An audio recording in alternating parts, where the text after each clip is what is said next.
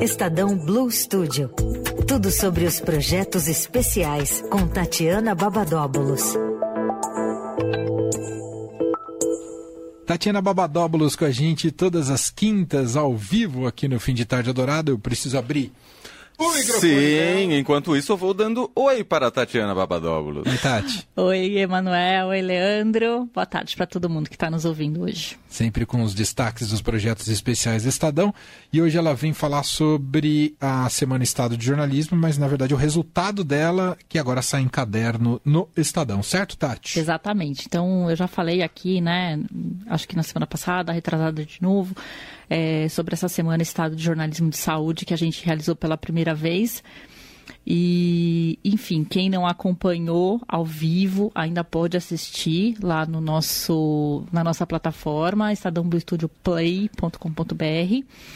E no domingo a gente traz aí uma cobertura, né? Como a gente fala, que é o caderno com é, as entrevistas, com tudo que rolou nessa, nesses debates aí que a gente realizou na semana é, retrasada. E aí, é, na discussão sobre o que aprendemos com a pandemia do coronavírus, né, é, a gente falou também sobre como vamos enfrentar a, própria, a próxima crise de saúde pública. E o epidemiologista Jarbas Barbosa, da OPAS, né, que é a Organização Pan-Americana de Saúde, ele falou que ninguém estava preparado para uma pandemia como essa que a gente enfrentou, né, de Covid-19. E, óbvio, o que a gente viu nos hospitais foi exatamente isso, né? Todo um sistema que não estava pronto para receber a quantidade de gente ao mesmo tempo é, com, com casos graves. E, aliás, né, não custa lembrar aqui que esse foi um dos motivos dos lockdowns, né? Foi para não pressionar o sistema de saúde também. Então, né, ver aquele debate também político partidário, que, ah, lockdown não, não sei o quê, só que o sistema público ou o particular também não estava preparado para receber. A gente viu hospitais lotados, falta de oxigênio, enfim, aquela coisa que a gente não quer passar de novo. E, o, e essa semana o Estado falou um pouquinho sobre isso, né? Sobre essa esse, esse despreparo, digamos assim, mas que, enfim, não era uma coisa que as pessoas estavam é, esperando. E aí, é, o ex-ministro também da Saúde, o Nelson Teich, falou é, que aprender é diferente de estar pronto né? É diferente de mudar. Aparentemente a gente aprendeu que é preciso mais comunicação, liderança, planejamento, mas a sensação, segundo ele, é que na prática nada mudou. Então, numa próxima pandemia, pode ser que a gente tenha Nossa. que rebolar. né? É isso. Uma visão um pouco pessimista ou realista. Eu acho que foi bem realista, né? Bem realista, porque de verdade a gente é, ainda criticou, né, algumas coisas. Então, claro. é, foi isso. E outra discussão bastante interessante que aconteceu foi sobre fake news. Né? E como a notícia, né, como a informação de qualidade tem relevância e tem importância ainda nesse, ainda não, né? Enfim, graças a Deus que a gente tem esse aonde se apoiar. Porque uma das coisas do, da, das fake news durante a pandemia foi os antivacina. Né? Uhum. Né? O Brasil sempre foi um destaque em quando se fala em campanha de vacinação, foi case, benchmark, né? Vários países é, vinham aqui aprender e tal, e a gente teve que combater mais esse problema, né? Que é a desinformação. É, e isso foi um problema, porque acabou gerando uma, uma falta de cobertura em outras doenças também, né? A gente está falando também de sarampo, de, de pólio, né? Então, uhum. é, é um problema. Mas, é, essa, essa cobertura a gente então vai publicar. Eu não vou ficar falando tudo que tem no caderno, mas isso é a parte é, mais relevante por conta do que é, a gente fez e o que a gente vai fazer ainda é, e que reflete nos dias de hoje, né? As fake news e a cobertura vacinal e, e como a gente vai lidar na próxima pandemia. Mas está tudo lá. No, vai ser publicado no Estadão, no domingo, dia 11, no impresso e no digital. e no digital é aberto para não assinantes. Ah, que demais. Perfeito. Semana Estado de Jornalismo, então presente neste domingo uh, no Estadão, dia 11. Não perca. E você ia falar que tem podcast também, além de tudo? Ó. É, o podcast Notícia no Seu Tempo, que a gente publica todos os dias, né? Que é aquele resumo do, do Da que edição aconteceu. impressa, né? Exato, do que aconteceu, né? No, tá no impresso, lá no dia. E nesse mês de setembro é o mês da mobilidade. Ah, é verdade. Sim. Então tem esse, como diz o outro, plus a mais. Plus a mais.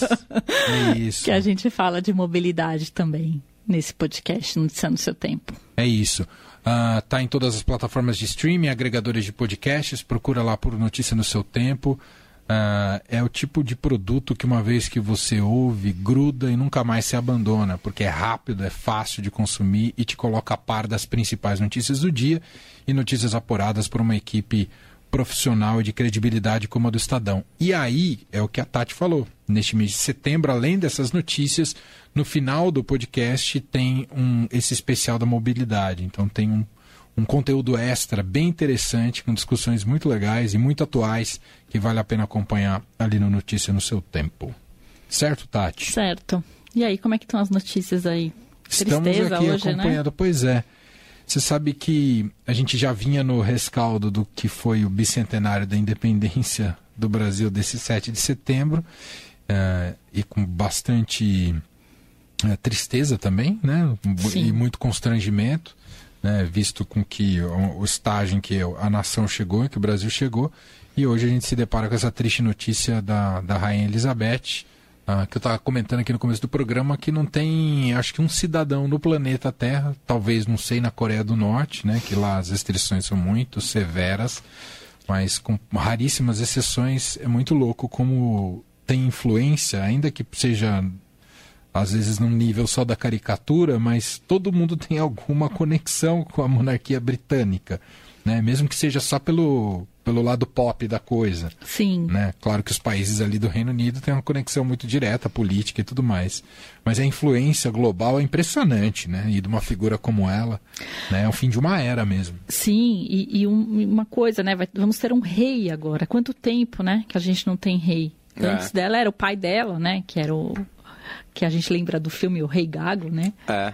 o discurso do rei naquele filme. E aí, é, 70 anos, né, que ela, que ela tava lá e tal. Então, assim, nós não éramos nascidos.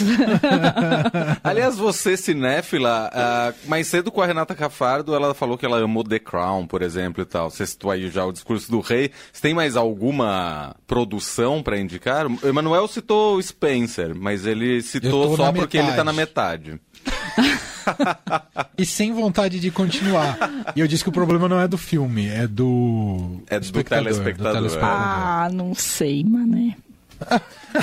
Eu assisti Spencer e achei bem arrastado. Ah, então assim. eu tenho razão. É. Não é só o espectador, o filme é, chato É, mesmo. Eu achei. Eu também. achei Não- não vai, né? Não vai. Ah, então Mas no então eu não final- tô errado. no final, Porque eu assim- botei a culpa no- na minha falta de entendimento da monarquia. Mas não é. Aquele começo é interessante de- dela a caminho do. Até ali eu fui empolgado. Dali em diante eu falei, ah, meu Deus. É que assim, se eu falar isso, o diretor vai falar assim, então faça o seu filme, né? Mas é aquela coisa, dava pra fazer em 15 minutos. Entendi. Podia ser um curta. Sim, é. Mas é, é isso, né? É- é- cada um faz o filme que, que, que achar e a gente tem o direito de gostar ou não gostar. Eu amo The Crown, eu gostei, assisti todas as temporadas. É, eu assisti a vários documentários, mas eu não consigo agora, de verdade, indicar um, assim. Eu acho que é, sempre quando aparece alguma alguma coisa falando ou da, da Lady Di, ou, ou da própria rainha, ou enfim, da monarquia como um todo, eu paro para assistir. Eu acho interessante conhecer a história, né? Tem aquelas é, jornalistas especializados, né, na, na monarquia, e eles sempre dão depoimento, então eu fico É, a indústria da notícia teve. é, deve muito à monarquia britânica, Sim. né? É, e vice-versa, né? Vice-versa. exato, exato. É verdade. E... Mas é isso, quem ainda não assistiu The Crown, recomendo. Boa. Super bom. Muito bem. Tatiana Babadóbulos, que volta com a gente na próxima quinta-feira aqui no Fim de Tarde. Um beijo, Tati, até lá. Beijo, até Beijo. quinta. Tchau, tchau. Fim de tarde Eldorado.